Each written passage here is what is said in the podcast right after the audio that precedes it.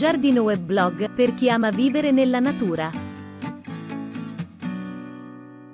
Dal libro Montagna amica di Angelo Albertini, Monte Monaco. Il Vettore, La Sibilla, Pizzo Borghese, Monte Priora ed altre ancora. Un rincorrersi di cime, di picchi, una corona che è anche una muraglia. Il dorsale appenninico marchigiano che divide la Marca Picena dall'Umbria e dal Lazio. Oltre lo sguardo non va. Bisogna salire sul vettore per vedere ai piedi, nel versante opposto, l'incantevole piana di Castelluccio. Di qua Montemonaco, che si staglia su in alto con i suoi torrioni e tutto intorno le frazioni, sparse nelle valli e sui colli.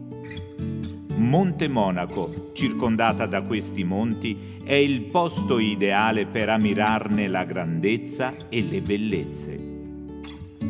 Fu un'area ideale per i monaci benedettini che, nell'alto medioevo, qui si insediarono e vi portarono fede e civiltà.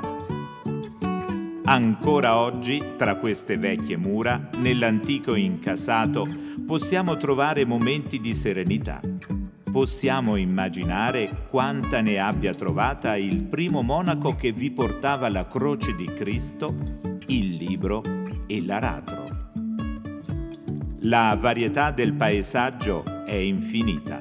Le sue vallate freschissime sono percorse dalle acque limpide che scendono dai monti.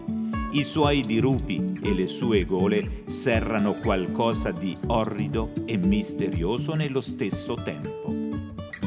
E lo stormire delle fronde degli alti faggeti è una musica che ti accompagna serenamente tutto concorre a renderti la montagna che circonda Monte Monaco una montagna amica.